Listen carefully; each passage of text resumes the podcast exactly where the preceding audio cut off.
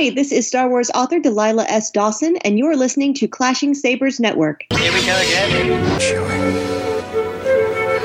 We're home. I bypassed the compressor. You were the chosen one. Something truly special. Congratulations. You are being rescued. Revenge is not the Jedi way. I am no Jedi. The ability to speak might not make you intelligent, but we're going to try to prove otherwise. This is, in fact, the Clashing Sabers podcast, and I am your host, Brandon. I am here today with a good friend of mine. She has flown in all the way from the unknown regions, which can be a little shady sometimes. It's good friend of the podcast and host of the Unknown Regions podcast, ladies and gentlemen, Michelle Whitlet. Hello, everybody. We are, in fact, on Clashing Sabers We today. are. We just found that out about uh what like a minute ago. Yes. Yeah. So uh, for those of you who who have not heard Michelle before, because we've got some new listeners out there, uh, she is of course on the Unknown Regions podcast, which you should go subscribe to right now because if you like Clashing Sabers, you will definitely uh, dig their stuff and. Um, if you'd like our deep dives, uh, you haven't seen anything yet until you go over there. um, which is part of the reason that, that we're having Michelle on today because Michelle and I talk what we we talk at least once a day, um, but usually Quite more. often. And uh, we go down rabbit holes, and we decided, you know what? Instead of just leaving this rabbit hole on Facebook, let's go ahead and record it. So we are going to dive into the idea of uh, you can call it many things: duality, binary dyad, all of this stuff, uh, primarily centered around the child, Baby Yoda, but uh, l- kind of looking at maybe where his path's headed. And I think, Michelle, I think you and I are going to have some uh, views that might be a little unsettling for people. But before we get into that, I have to ask you the ever important question of what are you Star Warsing lately? Well, other than um, really, we've been on a schedule over in the unknown regions, which is unusual for us. Usually, we just publish whenever we want to, but since The Mandalorian started, we've actually been keeping to a weekly schedule. So that's crazy, actually, for for me. I'm usually like, well, whatever, whatever. But uh, we've been sticking to it since The Mandalorian started.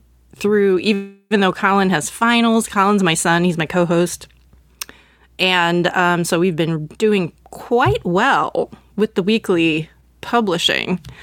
Um, other than that, I have been s- basically staring at a bunch of Star Wars books that I ordered and not reading them yet.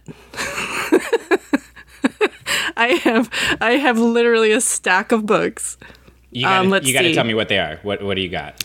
Um, I ordered the mindfulness one, of course. I have that. I'm looking at that right now. Um, of course, the um, from a certain point of view, Empire Strikes Back edition, and I have no excuses with that one because those are short stories. Those would take you know 15 minutes to 30 minutes tops to read one of those stories, and I'm just the worst. I haven't even Here's the thing. it Here's yet. the thing too. Okay, so I'm not a huge fan. I'm one of the minority that is not a huge fan of the original from a certain point of view. I think there's some really Oh. solid stories in there, namely like Master and Apprentice by Claudia Gray and some other things in there. But Mm-hmm. for the most part, it didn't tell any stories that I really wanted to hear. I'm looking at you, force sensitive Dianoga. And I've got to say, like, so with with the a new hope one i took the is it canon is it not very seriously in terms of i'm going to take whatever i want to be canon and consider it canon like that qui-gon obi-wan conversation but everything else i'm just going to throw away you know looking at you force sensitive dianoga and so but i've got to It's funny. say, I don't even remember that story, so, so maybe bad. I. it's so bad Gosh, I guess that's why I don't remember it too well. Yeah, you're you're a better person than I am. Uh, I am apparently a glutton for punishment, and um, so yeah. But this one, I have to say, I really, really love. Um, I'm so it's- dumb. I need it's made it. me emotional at several points. I'm looking at you, Delilah S. Dawson. Which one did she write? I can't keep it straight in my head. She wrote the Tauntaun one, and that's all I'm gonna Oh say. yeah, I keep hearing about the Tauntaun one. I've never cared about a tauntaun before. Oh, you do now, though. Anyways, okay, keep going. What, what other books you got? Um, I also still have the, excuse me, the um, Clone Wars anthology book. I have read actually a couple of those stories, but it, I mean, I've had that for how long did that come out? Like a million years ago. It feels like. Uh, yeah, and then at the at the books at the um half price books, I I don't know if I told you this. I should have because when I bought it, I basically bought it because you would want me to buy it. I finally got my hands on a new Dawn, Yes. But have I read it? Absolutely not. So So good. I So blame good. television. I blame television for this problem because I've been like watching tons of TV lately instead of reading. So that's not that's on me. Well, I blame to you for most of my act together. problems when it comes to watching TV and overthinking things. Um, so, you know, it is what I it just is. got blamed. I just got blamed by Colin um, last night because he's been writing a lot of poetry lately, and he wrote a, he's wrote a poem last night, and he's like, you know, there's a lot of egg and womb and all kind, and I'm like, well, then you're doing it right. Like, why are you mad about that? man? yeah. If you're not seeing wombs or phallic symbols, are you really even watching? No, not Let's be not honest. even. Not even close. Um, so let me think. What else? Oh, and I did watch the holiday special. What'd you think of it? It was fun, right? Yeah, it was cute. I was I love Lego Palps like probably Yeah. the most. Yeah. So we got a lot of him, and That's plus the, the one thing. I, I wish we had spent more time at certain places. It did feel like they were just trying to get a greatest hits going on, which is fine, but I kind of would have liked, you know, a little extra time in each location. yeah, I mean it did. There was a lot going on in that forty-five minutes or however long. Yeah, but you know. It's a Lego special. It's for kids. But think about how many firsts we got. Like we got Rey using the yellow lightsaber for like a legitimate reason for the first time. Um, we got uh, to see Rey fighting Vader and Kylo talking to Pal. Oh, there's just so much. There's so, there's actually a lot of lore hidden in all of that stuff. You know, like There probably was, and I I admit I've only watched it one time so far, but um, I don't even think Colin has watched it yet. So I'm sure we'll get around to that. He's on break now for the rest of November, December into January. So we definitely have a list of projects that we're going to be working on. one of those is to watch that together. that's gonna be good stuff. But I have to tell you, I almost fell off my couch laughing at the Hux Kylo stuff. Like that for oh, me was the highlight of the show. Oh man, Hysterical. Like I don't even I don't even know. Like that, some that of was it so funny. It was so rapid fire that some of it I didn't even catch until they were like took a moment to pause. Like I'm glad they give you the moment to pause and go like, "Oh, I see what you're saying there. Yeah, that's fine." it was so good. And again, like I need to watch it again because I'm sure there's all kinds of stuff I missed. But the only thing, Yeah, the only thing I wish is that like Legos could like do a peck pop because I feel like that would have just really added to the moment there if like he would, he was just peck popping you're right. You're right. Yeah.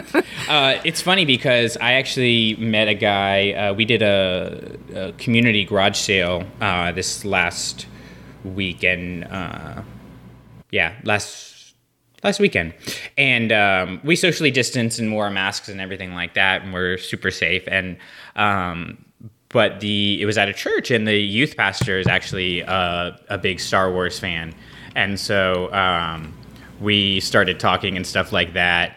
And I don't even remember how it came up, but he's like, "Yeah, what do you what do you think of of uh?" Or maybe he asked me who my favorite character of the sequels was or something, but I of course very emphatically was like Ben Solo, like easy. I and I was like, I spend I spend more time thinking about Ben Solo than is probably healthy for a grown adult male. Um, to think about anything. Honestly, if we're just being honest, between between that and the amount of time I spend thinking now about wombs, um, it's not really a good look for me. It's not. No, it's a perfect look. Thank God I'm married because it's I am. It's a perfect look. You have no idea how perfect it is. I'm so proud of both my space sons because you're all thinking about wombs all the time. That, the perfect the man answer. doesn't exist. Oh, it's me. Yeah, yeah, it is. It's both of you. You're both perfect. Um, yeah, so that's exciting. Well, that'll be good to uh, to jump into a lot of those books, and um, there's there's some good stuff in there, um, and we have a little bit of a break until High Republic comes out, and then that's gonna be. It's gonna feel like because we've gotten so little lately, it's gonna feel like a flood of stuff once we get High Republic. Um, yeah, you're probably right. and especially after everything that's been happening this season in Mandalorian, I feel like we're about to get just overwhelmed with the amount of lore and content that we're going to get into. But we are going to going to dig into that uh, here on this episode, talking about Baby Yoda, the child, and his journey, uh, the meaning in some of the symbolism that has gone on uh, so far this season with him, and where uh, it may go from here. So, we are going to take a quick break, and then we will be right back. Did you get the wire out? The red wire. No, no, no, the red one. Show me the red wire. The red one. Yes, good. Now, you're going to plug that red wire where the blue wire goes in the board. Put the red wire where the blue wire goes in the board, okay? But don't let them touch. See where you took the blue one off? Yes. Now put the red one. No, don't don't put the blue one back. Put the red one where the blue one was put the blue one where the red one was. But be careful. They're oppositely charged, so keep them away from each other. Make sure you hold them apart from No, hold them apart. All right, we are back at it and digging into Baby Yoda and some of the things that are going on because, of course, everybody loves Baby Yoda. Everybody loves the child. Um, even even people on set. It, it, we we talked with Misty Rosas after season one, and of course we had to ask her like, were you guys aware of what Baby Yoda was going to be? And she said basically, you know nobody could have predicted the phenomenon that he has become, but we were definitely obsessed with him on the set. And of course, fandom has become obsessed with him as well. And uh, rightfully so. He's fun. He's great. He's cute. He's cuddly. He's completely something that we've never seen before. And he is the perfect matchup of the cute, cuddly, fun Star Wars with the lore driven Star Wars that we very rarely get. We usually get things like porgs, which are super cute and fun. And I'm literally wearing a porg shirt right now. I'm obsessed. but they don't add a lot to the lore. Or Right. you get, uh, I mean, even Ewoks. Like, Ewoks add to Return of the Jedi, but in terms of building the lore of Star Wars, they don't really um, add a lot. Baby Yoda, however, is adding quite a bit. Um, right. On several levels. on, on so many levels. So let's let's kind of first before we dig into him kind of define how we are going to be looking at this idea this topic of um, binary duality um, dyad and those kind of things because really let's let's start it this way just to kind of simplify it because you and i have different definitions of this. How do you define balance of the force Oh wow! Did you just hear that Pandora's box open really loudly, like a can of shook, shaken up pop? I had to, I had to really question whether I wanted to ask that or not, but I'm gonna, I'm gonna let you go for it, and I'll be back in three or four hours. Okay. Okay, no problem. No problem. I got it. I got this. Um, let me try to be as succinct as possible. To me, and this has changed over the years, obviously, because I think the definition has changed over the 40 years that they've been telling this story. But as of now, and just taking all of those messages and adding them up in my brain, it seems to me that the balance of the force if you're talking about as a as an entity of itself is half light and half dark. And we actually did we did a it was one of probably our second episode of Unknown Regions where we talked about Colin and I talked about this like ad ad nauseum for like 15 hours, like you said. it's not a short episode. It's not. It's not. But but we've come to the conclusion that the balance in the force is different than balance of the force. Balance, like the individual person or being, the balance within a person or being is a totally different ballgame than the actual balance of the force, which is 50 50 light and dark. But a per- like a person can't can't deal with that. That's not how you know we're not Bendu, we're not um, the Mortis gods. We're just, you know, living things on a planet, just like every other living thing on every other planet. So you can't, like, you just can't kind of handle that. So it's more, if you're talking about an individual being, it's not going to be 50 50 because darkness will run the show if you let it get out of con- you know if you let it take over a little bit that's just its nature it's just going to take over Yeah. which doesn't go well typically so but i feel like i have a slightly different take on baby yoda i just feel like he's a little bit different perhaps not like full on bendu full on god or anything but we can probably talk about that later i won't get into that right now that's my take on the force in general.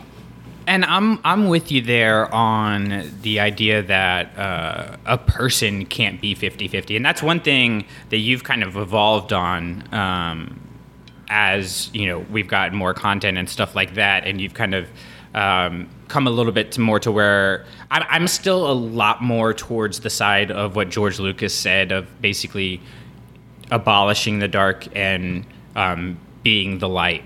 Uh, and you're you're not as far on that spectrum as I am, but in terms of the excuse me the the balance of the force overall as an entity, I I think it is the the actual ten. I don't think there's an actual like here's 50-50 we can get this perfectly even it's this tension in between um, that rey speaks of when training with luke the actual tension in and of itself to me is the balance and it's it's not the an actual here you can achieve this permanently kind of thing it's always this temporary back and forth push and shove and that's why um, even though anakin did bring balance to the force we get uh, you know rey needing to bring it back or luke saying that there was balance for for a time yes there can there can be equal for a time, but it's not sustainable because there's always going to be that push and shove. Um, and so it's kind of hard for me to exactly put into words what I um, see as balance of the force because it's hard to just like say it's the tension. Um, it's one of those things. So, okay, let's just get something straight like the force is spiritual like if you're if you're going to talk about the force you have to talk about it in the context of religions and religions in our world because that's mm-hmm. what lucas based it off of right and right. Uh, you know there's there's a part in the bible that says basically like if you give the devil a foothold he'll take the next step and the next step and the next step right? Right. Which is what happens with the dark side uh, within a person. But at the same time you have a situation where I had a pastor one time basically say like even when we talk about God, it's never go- we're never going to be able to understand God because our human words can never encompass like they're always going to fall short because that's the level that God is at, right? And you can take that to really whatever religion you want to, um, and I, I think in some, one way, shape, or form, it's true that these things that we talk about are limited by our own ideologies and our own vocabulary, but there's something bigger than that, which is, I think, what makes the Force, to bring it back around, so special is it is this thing that even though we've spent 40 years trying to say this is what the force is and even though we have concrete things like mortis those concrete things give us more questions than answers yeah, oftentimes. Yeah. more often than not, right? And I think that's something that we have with Baby Yoda, where it's like this concrete idea of here's this being who seems light, but also a little dark. Um, what what do you see? What do you see going on here with Baby Yoda? Like, what's your perspective on kind of his balance and his position in all of this? My take so far on Baby Yoda is, and it's probably when I was like, we should talk about this on a podcast because we have different clashing. Not really. It's not like we're clashing. Like, I totally agree with you as far as the tension goes and about um, balance among the living, you know, uh, people not ever going to be static. It just can't be because again, we're not Mortis gods and we're not Bendu and we can't do we can't achieve that. So the best that people like in the story can do is try. try to achieve that. That is literally the best they can do. But with Baby Yoda, I see a, a an untarnished, completely pure so far representation of balance of the force in that he has not been indoctrinated into the Jedi or the Sith or any other, you know, dogmatic group that has an opinion on the force. He's just he just is. And you know, he's he's a little bit Bendu-esque in that respect. I think he is so far um kind of finding that middle way um, to bring up, you know, the whole Buddhist concept of the middle way, which Bendu talks about all the time, how he's the one in the middle. He's the one in the middle. Like he says it 10 million times in case you're not paying attention. He really wants you to like look up Buddhism on the internet and find out like what No joke. what he means by that, you know? So I feel like that is where he's at um just so far in the story because you see because you see him following just what is natural for for basically a small child to to follow you know that's like well i'm hungry. And what is there to eat around here? Oh these eggs in a jar. Okay. He didn't he didn't know that that was necessarily a bad thing to do. He was just hungry. Later on when he finds out oh there's potential for living beings in that thing that i ate now I'm gonna maybe be like, yeah, I'm gonna be a little more discerning about what I eat. You know, he's learning as he goes, just like any little kid would learn. But as far as the force goes and the balance goes, that's just that's just natural, you know. So, and it's interesting because like the we've never really seen this before right? We've never seen the, the youngest we really have in terms of following like really following a jedi is anakin at 9 mm-hmm. you know we don't have anything since a baby being trained up. And not only being trained up but you you have a real identity crisis going on for Din here in season two. Like the the big question for him is what is a Mandalorian, right? And he's having to figure out what is a Mandalorian while also dealing with like who he is as a father.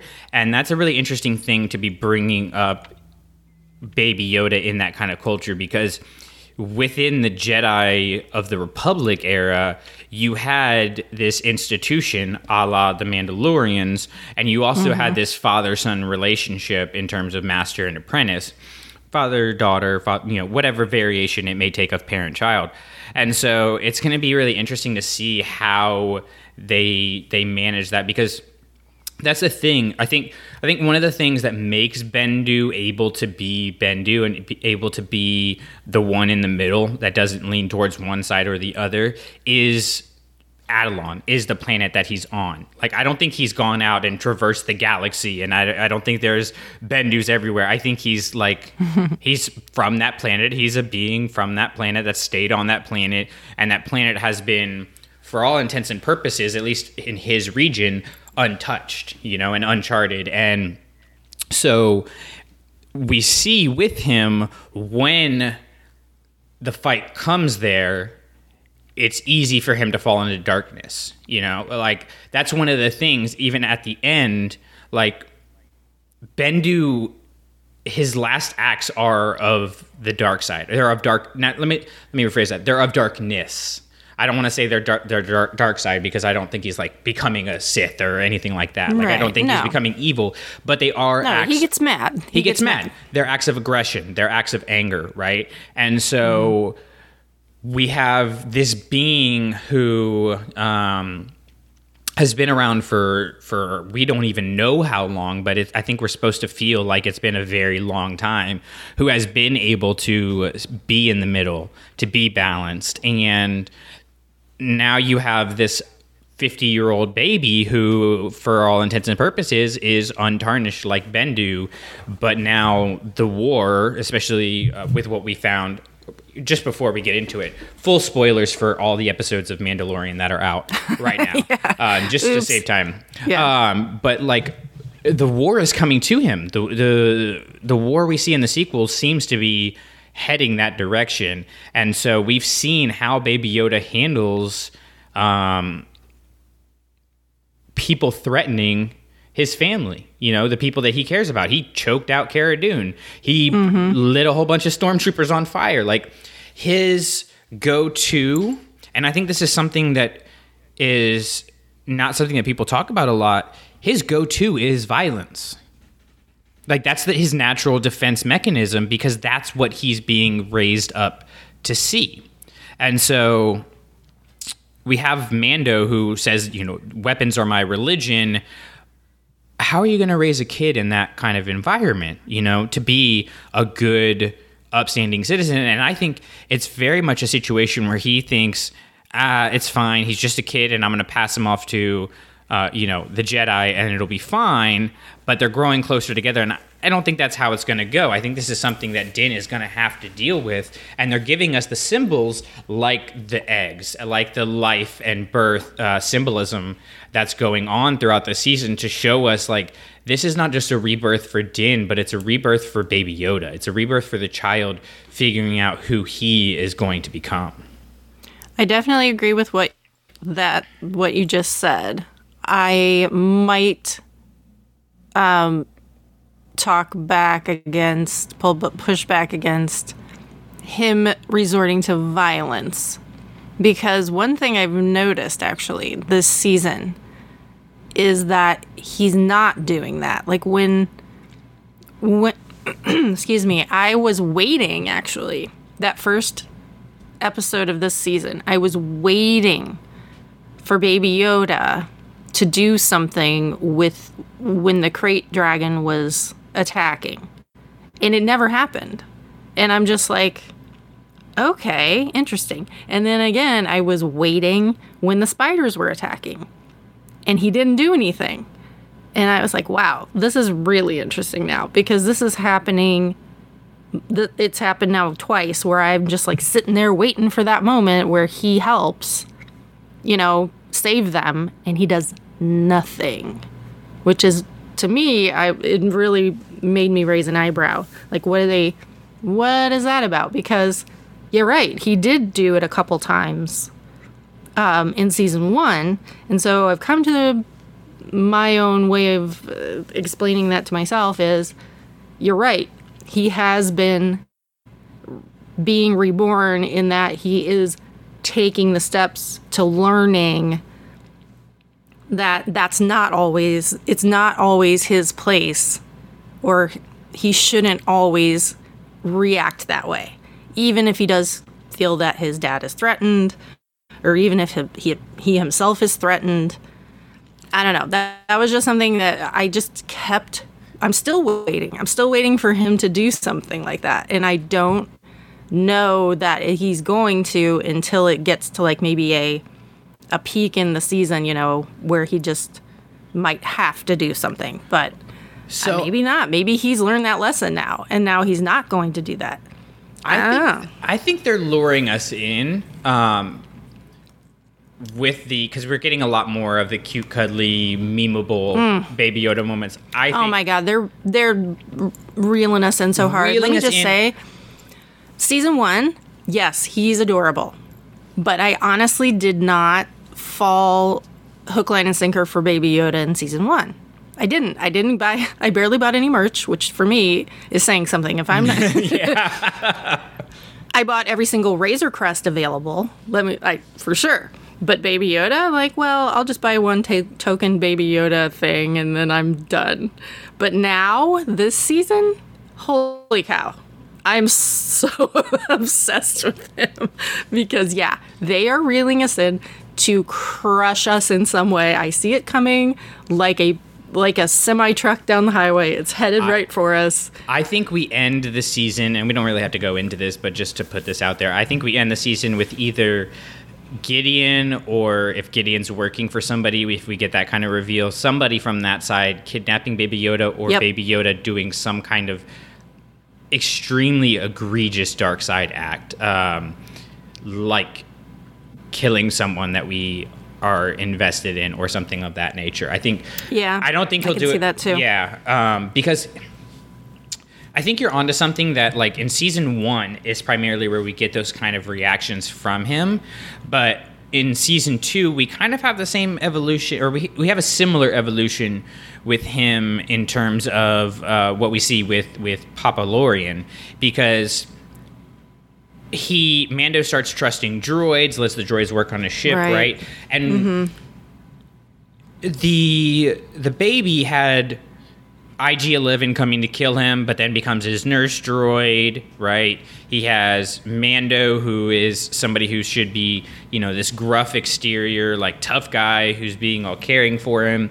So it's kind of redefining um, hi the situation that he's in, and so we do find him in this moment of tension that's really, really interesting, which the most recent episode of The Mandalorian, uh, at the time of this recording, The Siege, really dug into deep. Um, right from that first scene, uh, that red and blue wire scene. Oh my God. Like, every moment was I lost my mind. in, in, in the words you would use, uh, metaphorical. Um, all rights reserved. The just the idea of the red wire and the blue wire, which I just have to say, like I don't think it was something that Favreau consciously did. Oh, But in you term- don't? No, no, no, I no, no, totally no, no, do. no, no, no. I think overall it was. I think what I'm about to say he didn't intentionally do. Oh, okay. I don't think Sorry, I'll he intentionally did this this one particular thing, but I think it just kind of landed perfectly. Is the whole red pill blue pill meme going around of like which one Hmm. would you choose? Um, I doubt Favreau even knows that that's happening, but of a time to bring in a choice between red and blue, like to to have that meme to where the the general public can kind of go, oh, on top of the very intentional use of red and blue as light and dark side kind of colors is really powerful. Um, because you have, I mean, blue is peace, it's tranquility, it's security, it's these things that he's finding in uh, the Mandalorian and even in Greef Karga. Um, you know, the the ability of him to to sit in that classroom and let them go off and you know do something and and not be in the situation um, is you know something that I, I see as growth like i look at kids going to school for the first time and they're freaking out because they don't know what the world is like without their parents but here we have baby yoda who is i mean he's literally grabbing blue cookies and eating the sweet tranquility that is like honestly like it's it's it's right there in front of you but sorry i'm i'm divulging or diverting off into all kinds of different directions the red no, and blue fine. though The red and blue. I've n- I I mean I've loved this season. I've loved it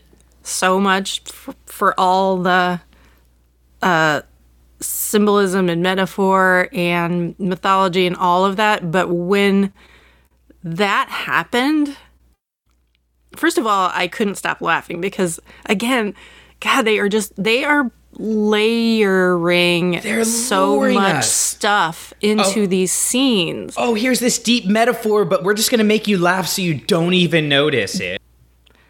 The scene has so many layers to it, and one of them being the way that they built in a classic parent child experience where you are a parent and you're trying to explain to your maybe way too young child who is never going to understand what you're trying to tell them to help fix something or just whatever it is you're trying cooking that is a good example. Like forever i was trying to get my kids to understand cooking and how it's a process.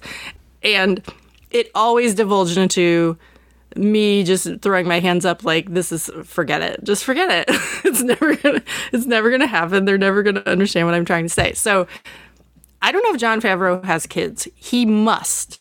I mean if he doesn't then he is certainly in touch with his inner parent because I mean, that even as just a a teacher, like y- you give them directions, and then they're like, "What do I do?"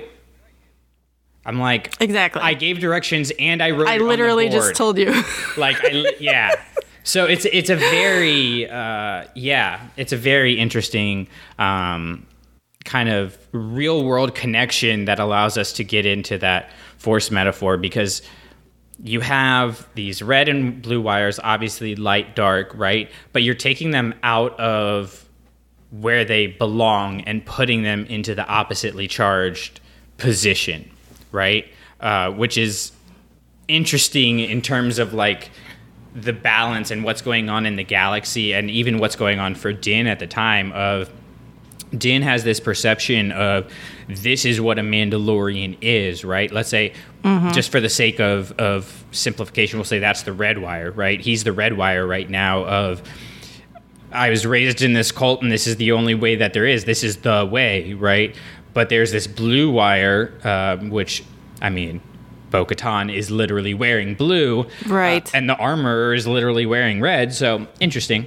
Um, just thought of that. very yeah Uh, but- and i hadn't really noticed that either but that is totally you know? yep and Yep, and yep, there's yep, that going on for that identity crisis that's that's happening for for him. Um and and that's kind of been something that's been set up throughout the whole season or the whole yeah the whole season. Um i don't want to say the whole series because we're kind of on a new thing here but you have um this this struggle with identity, right? And particularly with the Mandalorian uh, Din Djarin, you have these different versions of what it means to be a Mandalorian. Uh, you have a situation where you have like Cobb Vanth, right? Wears the Mandalorian armor, is not a Mandalorian, but lives very much in the way that uh, Din would want would expect a Mandalorian to live in, right? Um, Yeah. And then you have these ideas of you know eggs. Um, the God, the friggin' res- Razor Crest being a womb being destroyed and restored, like over and over yeah. and over again I literally had a guy uh, after my most recent um, article that I posted. It was like I'd never thought about uh, the Razor Crest as a uterus, but now I'm never going to be able to unsee it. And I basically Nope. was like, "Welcome to my world." exactly Uh, my space mom has destroyed me. But you have you have that idea, right, of um, this struggle with being reborn, and when we are reborn, what does that mean? And then you move to, um, you know, the heiress, and you have. I mean, God, Colin pointed this out on your episode. I hadn't even noticed it, but Din carrying the cross, like literally, like the symbolism there, the symbolism that you pointed out to me of uh, Bo-Katan uh, reaching her hand out in the same way that Death Watch reached uh, their hand out to uh, Din when they saved him after his parents died. I mean, it's it's literally the, they're setting it up all right there. And if we take season one as an indication, um, the the journey that Din goes on is the same journey that Baby Yoda is going to go on, just in a different context. Um, right because that's exactly. what, like, like we said, that's And what happened in that it, season like you- one. and like you're saying, he has. They're showing us so many different. I keep using the word brand. Um, so many different brands of what we've been told throughout Star Wars is a quote unquote Mandalorian. And just in this season alone, like you said, we've got Cobb Vanth. We've got allegedly Boba Fett, who's the original. And now he's like got no armor. He's dressed like a like a Tusken Raider. What the heck's going on with him? Who knows? Transformation. right? I mean, like, uh, but and then we get Bo Katan, and then we have Din himself, and from last season we have the armor. Like, they're literally they're just throwing all these different things at us, and it's go you know it's the same with the Force. There's so many different brands of the Force as well. Well, like you're saying, think about it's a parallel journey that they're on. think about who we're getting. We're getting Mm-hmm. Ahsoka. We're getting literally the like model citizen, pun intended. How dare you? Come on now, I, I'm literally surrounded by Ahsoka stuff. I think I get a little. I know, away with I know, that. I know. I think it's so funny though. That word's about that is such a dirty word to me now. I know. Um, have you seen nice. that? Have you seen that meme where um, it's they're talking and Bo-Katan's like, you know, go to Corvus and you'll find a Jedi Ahsoka Tano, and Din says, "I said a Jedi, not a citizen." Oh no, I don't think Oh, I have seen it. Oh, I'm gonna have to send it to Thank you. It's goodness. I'm sending it to you after we're done recording. Um, but yeah, so we're getting Ahsoka, who, I mean, I just wrote a piece on the institutional failures of the Jedi and how they are similar to the failures of the Mandalorian culture, um, which is why, again, I think we're getting, if we're talking duality and binary and dyad, like we're getting that in this season between the two of them, we're gonna see it for we're seeing it for Din, we're gonna see it for Baby Yoda when we get to Corvus and we get Ahsoka Tano and she is not the one that's gonna train him to be a Jedi because she doesn't believe in the Jedi anymore.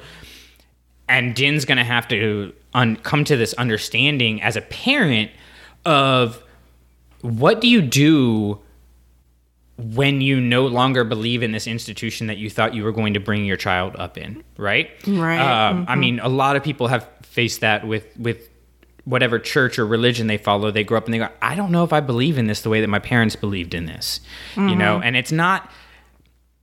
It's kind of that whole like religion versus spirituality thing. It's like it's not that I don't believe in it, but based on the new data that I have, I believe in it in a different way, right? Like I don't think what Death Watch or The Watch raised Din to be is a bad thing in and of itself. You know, um, Right. honor, sticking by your word, having a code that you live by.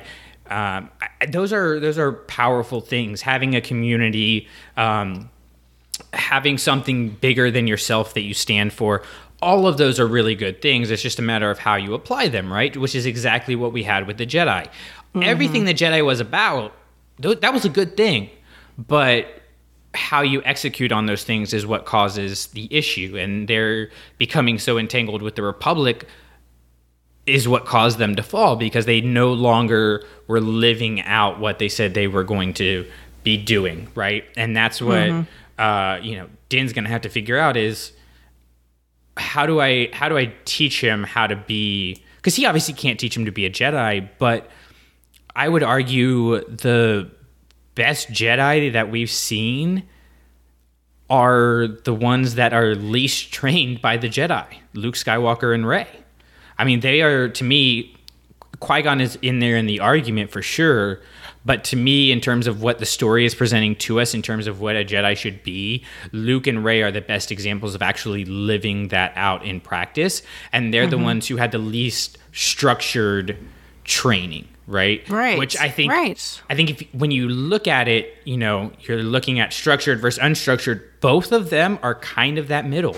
They're kind of the tension of I need Yoda to guide me and show me this way, but I need to learn it on my own. I need Luke to sh- tell me what went wrong so that I can not make those same mistakes and find the new path. It's that tension that exists, and I think that's what we're gonna have to have with Baby Yoda in order because he can't just be a cute, cuddly prop, right? He has to have No, no. meaning beyond He's that. definitely not. yeah. Um. So just like every other thing in the show is they're giving us the most adorable thing we've ever seen. so it's like we're almost distracted by it, but there's so much else going on under the surface and like like you keep saying as far as applying it to the the lore of the force itself, which is basically the entire that's what Star Wars is. Yeah. it's it's that, that lore. So well, um, it's very interesting that they keep giving us these uh, presenting things in a binary way and i don't disagree with you that he there's going to be some sort of dark side slide at some point for him yeah. I don't think he's going to end Dark Side. Like I don't think it's No, like no, they're no, gonna no. they're not gonna crush us like that. But i don't i would hope not It would but be there- one here's thing- the It, it would be one thing if it was just Baby Yoda and Din and just their own journeys were were that, but the entire season is about that. And I've gone way too in depth into these things on my meaning and Mando articles on ClashingSabers.net. You can check those out and really get into the meaning behind it. But you have so many themes going on about like expectations versus reality, past versus present. I mean, even in the the the stage setting, like going to Navarro and having those pillars there, like I spent way too much time thinking about those pillars on Navarro and how they represent the foundation because yeah i read you. i read that in your Okay. article i was like oh if you think about it, right? You go to again, you you have to look at these things through a religious lens, whether you're religious or not. I'm not saying you have to go to you know, you have to be religious to understand, but if you just look at religion as a set of stories and in a historical context, right? That the Solomon's mm-hmm. Temple is right there. And what was Solomon's Temple about? It was this homage to the divine leadership that brought them from enslavement to their permanent home, right? And both Din and Baby Yoda were trapped in a form of enslavement. Like the prequels show us that enslavement is not always this strict, like you are a physical slave like Anakin is. Anakin stays a slave his whole life. He's a slave to the Republic. He's a slave to his emotions. He's a slave to Palpatine both Din was a slave to the way. Baby Yoda was a slave to his captors, right? And they're being led to this permanent home um, that is based on one side, one pillar being stability, which they're finding in each other, and establishment, which is what they're figuring out this season. like the establishment Yeah. is what they're figuring out here. Like the fact that they are going that far to set it up. Like they are literally hitting us over the head with it. You know?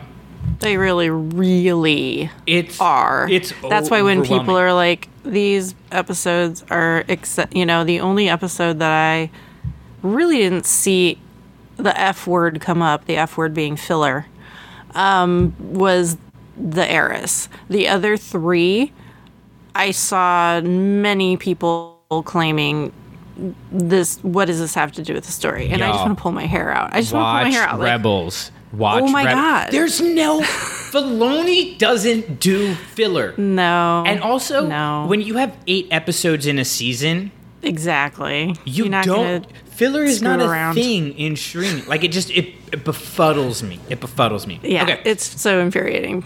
So But, here's here's yeah. here's another idea I wanted to bring up to you because this is this is something that has been out there and people have kind of talked about it but not fully is the idea of baby Yoda being some kind of dyad. Um, so of course the dyad presented in Rise of Skywalker which you're not a huge fan of, of Rise of Skywalker but I think you uh, you kind of you like the idea of a dyad right just in and of I itself I really like the I like Okay. the idea of a dyad. Okay. Yeah. Okay. Cool. Just to make sure we're kind of know where we're starting from. So Yeah. in, I can't remember exactly which book it is. I think um, maybe the Star Wars Facts book that came out recently, but it was said that Force healing is a dyad of power, uh, and of course we've seen it with Ben and Rey. Um, and we've seen it with with the child healing Greef Karga. So, what do you think the possibility is of Baby Yoda being some kind of dyad, and if he is, what do you think that means for the story? Oy. Um, Colin brought this up, I think, um, when we rec- when we um, were talking about the siege, and he he he knew he was going to upset me, but he was like, "What if, um, Baby Yoda and Snoke are a dyad?" And immediately I was like, "Get out of my house or get out of my feed." get out of here.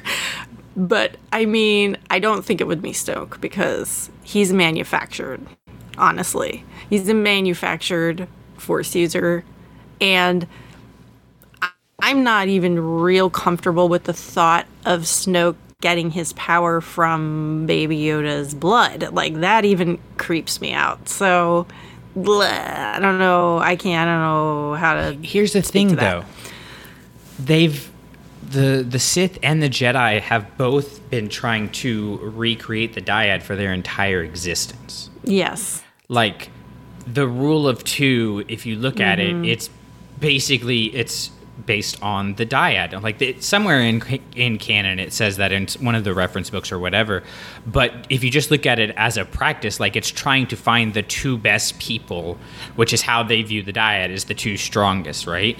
Um, They don't understand that idea of l- actual balance, and even the master and apprentice relationship of the Jedi is trying to find a dyad, but the problem is it's a hierarchy, and in a dyad you can't have a hierarchy. They need to be complete and utter equals. Yeah. So how I I could see this as an attempt by started by Palpatine to recre- to to manufacture, as you said, a dyad.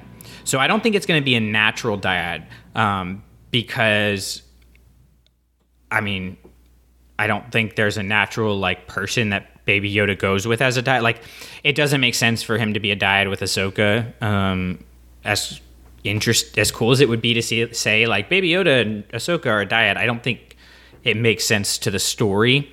And so, who are you going to have it with Anakin? Then where was the tension during all of the prequels? You know, like it, it just doesn't fit. So I think there's the idea of trying to manufacture some kind of dyad. And I, I had this idea, um, and if there's a person to talk to about it, it's you, about the Prime Jedi. Oh, I, now Right? speaking my language. What if the Prime Jedi was in and of him or herself a dyad? A dyad as a single entity that somehow split. I don't know how, but somehow split. And that's what has caused the rift that has echoed all the way to what we get with the dyad in Rise of Skywalker. Um, That's amazing, and I love it. Right? Couldn't it be so cool? Like That's and- amazing, and I love it. and you have Yes. these attempts to heal them and you know palpatine's like i got the best like i got the best jedi. I turned him to the dark side and still couldn't create a dyad. Like all right i guess i'll just try to create one of my own. Um because like they brought up they brought up midi chlorians guys. They brought up they brought They up sure midi chlorians okay?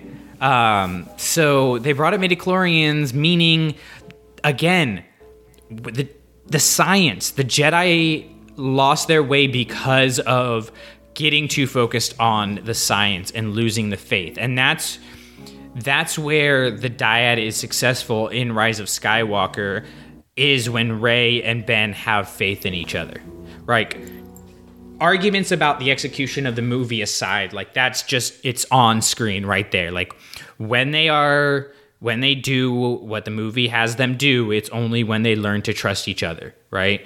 And that's something the Sith never have. That's something that you can't ever fully have in a hierarchical relationship of a uh, a Jedi and an apprentice. Like there's always going to be that this person has more than me. This person has position over me. Like there as for example, my classroom. I try to make it as equal as possible. My students know they can tell me that what I'm doing is not helping them. They know that you know they're allowed to ask questions. They're allowed to question my teaching. They're allowed to you know that's part of how I run my classroom. But there is also an understanding that we're not equal. What I say is the bottom line, and it goes like there's a line that can't be crossed with that, which is fine because we are intent intended to be teacher and student is intended to be a hierarchical relationship. But if we look at it through the the binary and the idea of a dyad and trying to combine these things you can't have that. So i think and this is like this is my plagueis is snoke like theory um, of craziness. I think that they are trying to recreate not snoke but the prime jedi in some way, whether it's literally like we're trying to create the prime jet recreate the prime jedi or we're trying to create this dyad in one entity that's what i think's happening I, like I just said, never occurred to me on that level. Like, never occurred to me that it would, could go as far back as the Prime Jedi, which I actually want to get tattooed on my body somewhere because I love the whole thing, that whole know. idea so, so much. And if they bring that around, I I still will be grossed out that adorable little baby Yoda is in a dyad with a creep. But um but see i don't think i don't think they're actually going to be a dyad i think it, i don't think we're going to i don't think we see another dyad in our storytelling side of it. I don't think we see it for maybe another 20 or 30 years. I don't think it's anything we see anytime soon. I think they want to keep that really special. I think they would be smart to keep that really special because of the, the divisiveness around rise of skywalker. The one thing that i've basically seen pretty much everybody like is the idea of the dyad like that's a, an almost universally accepted thing to where you can have these stories like mandalorian that i don't even think a lot of people realize um, that are watching it. And that granted i'm not saying we're smarter than them. A lot of people just aren't as insane as we are and don't go as deep into it. But i don't think it's a, it, at a lot of people's the front of their mind that they're presenting this idea of duality throughout the season. Um, and so I, I think I'm ashamed of myself that I have not gone there yet. i mean But now I'm there and I'm staying there. it's it, it's definitely a possibility because they're setting up this idea of like what you see is not what you get, right? With the Tusken Raiders, what you see is not what you get. With Cobb Vanth, with possibly even Boba Fett, with Bo Katan. Um, but they're also setting up this idea of opposing forces. You know, you have the Krayt Dragon, you have uh, the spiders, you have all these things that are not evil, but they're opposing the the team that we have for each episode. And if you look at like the spiders, it's really interesting to think about it in terms of the actually the spiders and the dragon, both in terms of duality, are really really interesting because the dragon in Eastern mythology is something very uh, positive, whereas in Western culture, the dragon is something that's feared. And if you look at spiders mythologically, they are uh, never fully good nor fully evil. They're kind of a middle ground. They're these weavers that bring everything together. I actually wrote in my article, they are more Bendu than Jedi or Sith.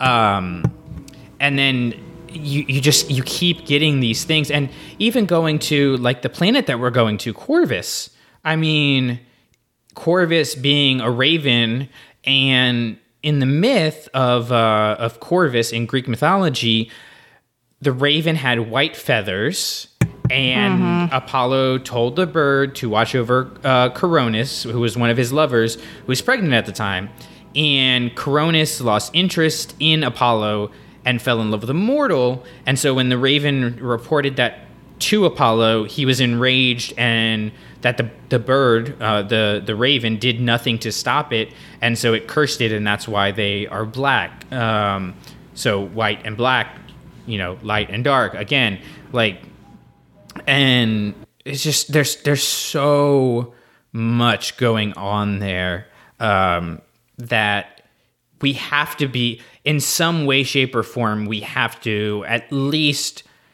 I don't know if we'll di- directly get something talking about the dyad proper, but I definitely think it's going to be one of those Mortis type situations where it's going to be pretty obvious that that's what we're talking about to like the diehard Star Wars fans. So, what do you think on that? What do you think of are they actually going to mention dyad in some way shape or form or do you think it's going to be something that we just kind of are always debating? I think that's the big question. How far are they going to go into sequel trilogy territory? Exactly. Like, because I see a lot of opinions about that. Like, oh, I think they're just going to drop, you know, seeds here and there, and then they're going to gloss over it and let maybe a few years down the road really get into it in a comic book or something. And then I see a lot of people saying, like, oh no, we're fully going into that era, like full, full, full force. No pun intended. Hey, But so I think, I mean, I don't know about you, but the second I saw those uh, vats full of whatever the heck those things are, that all I could think about was Snoke. Like that's all. That's all that occurred to me. honestly, So- like I couldn't see it very well the first time. So until I got like pictures zoomed in, I was like, "Is it? Are they cloning something? What is it?" I, I Yeah. don't know. So I, I- but that could just be me too, because I already I had this that mm-hmm. discussion with Colin, whereas he's like, "You're just paranoid and you're like on high alert." I don't know any reference to Rise of Skywalker. I'm like, that could definitely be, but also maybe that is going to be a big part of where we're going with the show. So if they go, if they go, you know, head on right into that type of storytelling, you know, with the intention of connecting to the sequel trilogy, I don't see why they wouldn't put that in if that's That's fair. if they're gonna if they're gonna go in that direction, they're gonna go in that direction. I think my And, question you know? is because we we do know they said even before season one, like we're gonna get some things about how the first order started, um, which we have many versions of that. Like Bloodline has a version of how they attempted to start the first order. Um, what happens with Rae Sloane and aftermath is another ver- like there's these different ways that the first order could possibly have been started i think they're kind of giving us these different versions to kind of almost keep it like a mystery uh, to some extent but i think i guess my big concern is not the right word because I'm not concerned about it. My big curiosity, if you will, is how weird force stuff are they going to go? Because the thing is, like, with the animated series, you can go weird because it's targeted for kids, and so kids don't have the baggage that you and I have when it comes to spending years and years over analyzing this stuff, right? Kids can Right. watch the Mortis and go, oh, that's there's a good guy, a bad guy. Oh, she gives her life to save Ahsoka. You know, they're not thinking like Ahsoka now is the light, and oh, that convor represents the the daughter and the light side of the Force, and they're not thinking about like is Ahsoka the one that actually keeps the she's the light in the darkness on Malachor that's the light in the darkness in Invader like they're not doing that stuff. They're like oh okay that's what this is right? But then you have the you know the casual fans that are watching the Mandalorian. Like you have people who have never seen the movies watching the Mandalorian which mm-hmm. is something that's both both encouraging and kind of makes me wonder because the story that they're telling is an extremely Star Wars story with this binary. So and and having Dave Filoni on this makes me feel a little bit better because Dave was raised, if you will, in that culture of Lucas of like tell the story you want to tell and forget what everybody has to say about it, right? Um, Right. Mm-hmm. but also you have Favreau who thinks IG88 is a deep cut. Like you have a balance in that too to where I think that's kind of created something special, but I don't want them to hold back because of what people might not know. That's only Yeah. my big concern. And so I think to circle around back to Baby Yoda, I think what people do know is explicit expressions of the dark side. Rey shooting the lightning as a prime example. Who didn't jump out of their seat and just freak out when that happened? Like, it didn't take a diehard Star Wars fan like us to go, well, that's not good. Like, that's clear visual language of, yeah, this is not mm-hmm. thi- this is not the way that you're supposed to be going. So it'll be interesting that you have this whole season setting up this idea of rebirth, you know, and um, this idea of of like Baby Yoda with the red and the blue wires struggling with that, the two things that are in him. Um, Is he struggling though? This is where we break. This is where this is the fissure where we break off into two going into two separate directions. I feel like you do think that he's struggling, whereas I am more like I don't think he's struggling. I think he's just learning like any kid would learn and that um the he's not obviously um being taught by a mentor or anything like that. I think he's literally being taught by the force itself. And a a pattern I'm seeing this season is he's being taught through creatures quite a bit about what is what he should be doing and what maybe he shouldn't be doing. And yeah, Din is like pushing him directions as well. You know, he's being the typical dad where he's just like, no, no, no, don't eat that. No, no, no. But, you know, the, again, going back to what I was saying before, where he could have helped out in some of these situations because he is powerful and he doesn't. And in those moments, I'm like, okay, that's because he's like sitting back, watching, and learning from the krayt dragon, from the spiders, from the tadpole, from the fish lady, or fish lady. I always want to call her fish lady. She's frog lady. Frog lady. Pay her some respect. Come lady. on. Put some Frog respect on her name.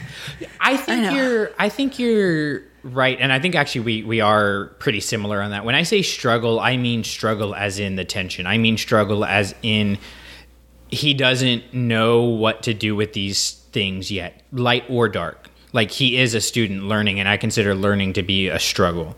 Um, so I don't want it to. I don't want it to to seem like I'm saying that in a negative connotation. I think he. Oh, okay. Yeah. No. I I think you're. I hadn't thought about him actually being taught by the Force itself, um, but I think that's definitely a possibility. There's The- just been so many f- creatures, like Well- left, right, and center this And- season specifically. It's like, and I love that. Like, that's weird Star Wars, and I love it. But again, I think there's layers here where everybody's like, oh, cool, all these aliens that we've seen before, that's cool. And these creatures that we've heard of before but never seen in canon. And these weird squid squiddly do little weird things. Like what is up with and that's why people are like, oh, it's filler. It doesn't mean anything. Oh my god, it's everything. it's Hey, uh, everything. Michelle, where have we seen a powerful force user struggling slash learning about the light and the dark through creatures that people consider Exactly. to be filler episodes? Yep. Colin was like, it's entirely Ezra esque. And I'm like, yes, it is entirely Ezra esque. And it's Filoni, who is Mr. Animal Lover It's crazy. extraordinaire. So I think, I mean, Uh, we solved it. Ezra and Baby Yoda are force dyad. That's all for today, folks. but would they be? They're too similar, though. Yeah, no, I don't think so. Uh, I mean, that would be cool AF. I'm, I mean, okay. I think it's certainly just- better than snow. I think it's just one of those vomit. innate storytelling things that like is in a, a storyteller like Favreau or Filoni. Because if you go back to like the mythology angle of things, like spiders, dragons, animals are always playing a part. So it'll be interesting to see um, kind of where this leads to, and we'll have to revisit this topic um, later on and bring in other clashing sabers. Uh, bring Colin on. Uh, I I fear uh, for Adriana's health if we do get Baby Yoda seeming to turn to the dark side at the end of this season. um, Adriana, we are here to support you. Um, we're here for whatever you need. I, I'm not very good at casseroles, but I can ship one to you. I don't know. Honestly, I I would rather that happen than what I really think is going to happen, which is a forced separation of Din and the child, which will actually cause me physical pain. I cannot even. I've already started like trying to cope with it four episodes in advance. Here's the thing. because I cannot. And here's here. Let me just tell you this. I think I've told you before. Colin and I are going to do a whole series on this the uh, comparing and contrasting. Well, mostly comparing Lost and Star Wars. And I don't know if you've seen Lost, I have not. but the season one finale of Lost traumatized me because I didn't see it coming and it was awful. So, if that has taught me nothing else, it is to expect the worst and like start coping with it ahead of time because it could possibly traumatize me. So, I'm Well, just I, I, I trying to deal this- with it already. I don't say this like lightly or jokingly. Like, I think pe- people don't take the trauma that fiction can create for some of us as seriously. Like, it almost comes off like jokingly when we say like this could be traumatic for us, but like No, I had nightmares for weeks. It can be- it can- finale of Lost or the season one finale of Lost. if they screw up Ahsoka, like I'm gonna really have to to like, or I'm they here do for some- you, Like by the way. honestly, honestly, it's gonna be rough. And I think here's the thing: with season one, Favreau wrote all of season one before he presented it to to Disney, right? Mm-hmm. So as a creator, he's thinking about okay, what's where's this gonna go from here? He gives it a nice, a New Hope ending. Here's your medal. Everybody wins. The rest of the story can be told in Splinter of the Mind's Eye kind of situation, right? Right. Mm-hmm. And But we're in Empire, Strikes, Back, right now. does not end that way. Does not end that way. So it'll be really interesting to see. But I love this idea since since the idea of the dyad came about in Rise of Skywalker. I have been absolutely obsessed with it. I've actually had to hold myself back from writing too many articles about it because just the idea is it encompasses i think what star wars has always i don't want to say has always been about i think it encompasses everything star wars has been about since empire strikes back i think a new hope was very much like a knight in shining armor kind of story that in retrospect has that stuff when we have the larger context but um since Correct me if I'm wrong, though. Didn't they say somewhere? I recall hearing or seeing that a dyad is a dark side thing. Am I? no they said mm, reading, remembering that incorrectly? I, I don't remember if they said that. I remember that they said like uh, being able to communicate across time and space and like the hand touch that we get in Last Jedi is a dark side thing. Uh, See, I that is one thing I do not like. I hope they I hope they take that back. or just completely pretend like they didn't say that. Which they do now apparently. They they, they just will be like, "What? We never said that." yeah, no. Um, let's see. that worries me a little bit about the whole dyad thing. Let's see what, Um, what Wikipedia has to say about forced Dyad and if they have. Okay. Um, force healing, tuned with each other's senses. A prophecy foretold that there would be a dyad in the Force which had been unseen for generations. A unique bond prominently. Uh, you, Rey, Ren and Rey share a unique bond that featured prominently in the lore of the Sith elite cultist. During the Battle of Exegol, the life force of their dyad was used to restore. So I think it is more so that the dark side is obsessed with it than Okay. it necessarily is a dark side thing. But if you know of something that proves that wrong, please let us know. Yeah, I just I don't know why I have that stuck in my brain cells rolling around, but I hope like again, I hope it's just more of what you just said that they're just because they are obsessed with, you know, living forever and eternal life and all that stuff. Um maybe they just got fixated on it and that's what spawned the rule of 2 and et cetera, et cetera. Because Yeah. I mean, you know, the whole Jedi apprentice uh master apprentice thing basically the same, just a s- different take on the on the same theme. So Yeah, it's they all knew it's about all it, there. too. I mean, Yeah. and it- and if you look at like, to me, I saw this parallel today, and and it's really powerful. Two of the gr- the most selfless acts in the galaxy was Shmi letting Anakin go and Ahsoka walking away from the Order. yeah, I did see that. You know, Um, like those are two extremely selfish acts, and those are about separation. And the dyad with Rey and Ben are about coming together. So I, I think that it's.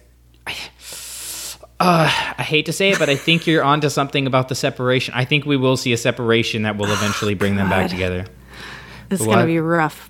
We will gonna have to see. We will have to see. But that is where we're going to drop a pin in it for today because if we go too much deeper, guys, we're going to start talking about pillars and eggs for 3 We'll or 4 never climb out if we go any deeper. There's yeah, there's um both of us pretend to have a real life outside of this stuff, so we got to keep up keep up fronts. But if you want more about uh the the background and some of the meaning and symbolism that is going on in each episode of The Mandalorian, then make sure you check out my Meaning in Mando series that is on ClashingSabers.net.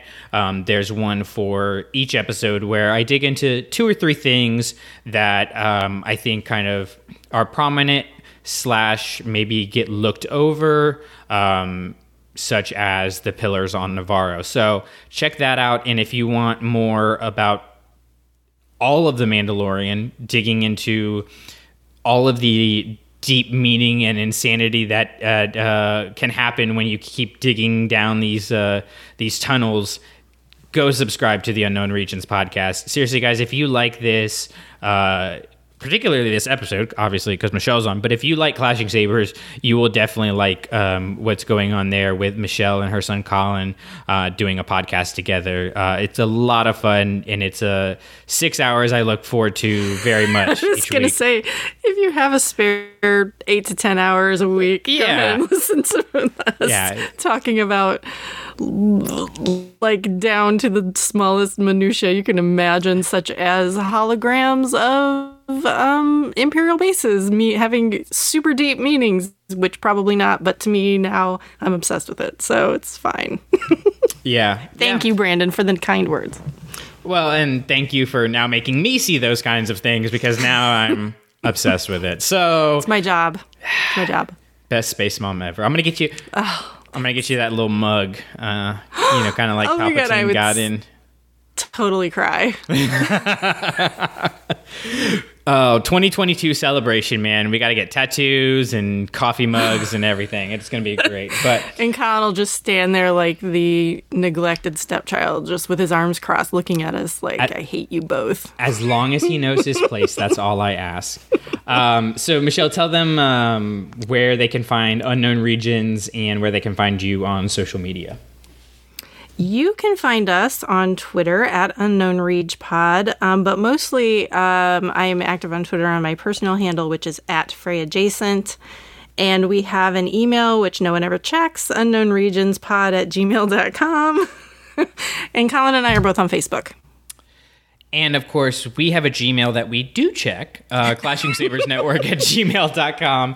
If, uh, if you want to add to the conversation and share your thoughts, definitely send that over there and we will read it on the show. But if you want to support us in other ways, you of course can find us on Twitter at Clashing Sabers or join our Patreon, uh, which supports our nonprofit efforts to get school uh, books schools into Star Wars books hey, it's happened. There was a school in Star Wars now, so you know I'm not that far off. There is. Oh Um, god. Star Wars books. I freaked out. Star Wars books into I'm schools you and did. classrooms across the country. Um, you can jump over to our Patreon, and for a dollar a month, you can get um, our saga commentaries. Uh, for two dollars a month, you can get our uh, Rogue One and Solo commentaries along with that, and on and up. We have seven levels. 100% of those proceeds go to buying and shipping books. Uh, we also are going to be having our holiday season fundraiser. Our last one was last year, which feels like about 12 years ago. Um, Ugh, I I, actually. I actually had to think. I was like, "Did we do that last year?" But last year we did, and uh, we got some great support there. So we're going to do another holiday fundraiser. Um, if you would like to support that cause and win some really cool stuff, then make sure you stay tuned to all of our stuff for that. But until next time, remember the most important lesson of Star Wars is not balance, not light and dark. It's that the most important thing in life is batch 8. Hi ho. I guess I have to do it myself this time. Oh, I'm sorry. I was just propping you up. I'm like, you're doing great, you're doing great. And you just let me down at the end. just drop the ball. I'm so sorry. Do it again. I'm ready. No, no, it's done now. The podcast you just listened to and all other Clashing Sabers productions are the intellectual property of ClashingSabers.net. All sounds and materials used from other creators is their stuff, and we just used it for informational and educational purposes. Bottom line, we made it, it's ours, they made it, it's theirs. Seems simple, but if you're still confused, feel free to email us at ClashingSabersNetwork at gmail.com. We have no association with Lucasfilm, Disney, or any of the other fine companies that make all this stuff we talk about. But, Kathleen Kennedy, if you need anything, let me know. I work for cheap. Now let's blow this thing and get out of here.